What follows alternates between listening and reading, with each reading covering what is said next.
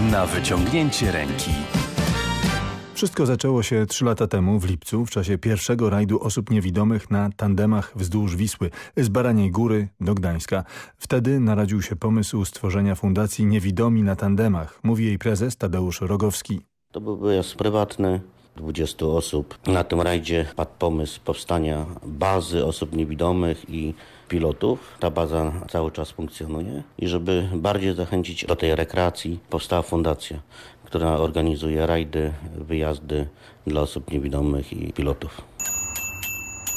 Koleżanka napisała na Facebooku Adam, wymyśl coś, chcemy jeszcze. Adam Zarzycki, organizator wyjazdów. No więc tak na szybko wymyśliłem rajd do Wilna. Trudne i odpowiedzialne zadanie, bo jadą osoby niewidzące, więc trzeba tutaj stanąć na wysokości zadania, żeby te osoby czuły się bezpieczne. No ale Wróciliśmy szczęśliwie, wszyscy zadowoleni. Pokonaliśmy w sumie z Suboł do Wilna i z powrotem 500 kilometrów. Jechaliśmy na pięć tandemów. Mój tata powiedział, że właśnie jedzie na taką imprezę. Krystian Czyż, pilot podczas wyjazdów Fundacji Niewidomi na tandemach. I się spytał, czy bym nie chciał jechać. No to stwierdziłem, że to jest coś nowego, jakaś inna forma spędzenia czasu. No, jest to bardzo przyjemne, że jak ktoś się jeszcze zastanawia, czy chce jechać, to gorąco mu to polecam. Wcześniej jeździłem, ale na stacjonarnym rowerze w domu, w ramach treningu. Dariusz Sroka, uczestnik wypraw rowerowych. Od dwóch miesięcy dopiero jeżdżę na tandemie. Fajnie się jedzie, z góry zwłaszcza, bo przekracza się 50 na godzinę niekiedy.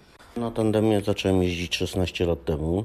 Dla mnie utrata wzroku i konsekwencje tego to były najgorsze takie, że ja nie mogłem już jeździć samodzielnie na rowerze, bo inne rzeczy można nadrobić. Jest komputer udźwiękowiony, telefon, no ale ten element y, to był taki jakby, że coś tracimy. Wtedy kupił brat rower, właśnie tandem i tak zaczęliśmy jeździć, tylko wiadomo, że to się jeździ po własnych okolicach i tak dalej, bo na tyle czas pozwala. Dopiero w 2013 roku wpadłem na taki pomysł właśnie, żeby pojechać gdzieś dalej, zobaczyć.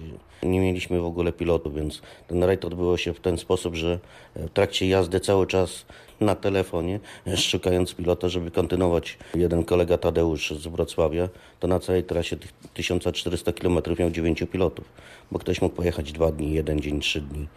Ale się udało przeprowadzić, że wszystkie osoby niewidome, które chciały wziąć udział, przejechały od samej Baraniej Góry do Gdańska. Aha, to, ja się nachylę. Andrzej Ochnicki, Fundacja Niewidomi na tandemach. Stawiane w przyczepce tandemy. Solidna, duża przyczepa. Tak, pociągiem bardzo ciężko przewieźć. Nie mieszczą się. Tandem ma 2,5 metra długości. Gdyby może były szersze w tych nowych wagonach, szersze drzwi, natomiast jeżeli są te normalne drzwi, trzeba zaraz prowadzać rower w bok po wejściu do wagonu, no nie można. Nie wykręcić. Nie wykręcić. Teraz jako fundacja chcemy zbudować własną przyczepę, która będzie no, specjalistyczna pod przewóz tandemów typowo. Specjalne uchwyty i tak dalej, żeby te tandemy się tak nie niszczyły. Czy fundacja posiada własne tandemy? Mamy tylko cztery własne tandemy. Docelowo byśmy chcieli posiadać około 10 tandemów. Pomysłów jest wiele i mamy takie plany, żeby naszą organizację rozszerzyć o kraje tutaj sąsiednie. Czechy, Słowacja, Węgry, Ukraina, Białoruś. Wiele osób boi się tandemu. Raz, że nie mają możliwości wcześniejszej jazdy. Dlatego jak organizujemy rajd, to połowa pilotów to są osoby, które już jeździły tandemem, a połowa to są piloci, którzy jadą po raz pierwszy, miały z tandemem możliwość pojeżdżenia dwa, trzy razy wcześniej przed samym rajdem, żeby się zapoznać.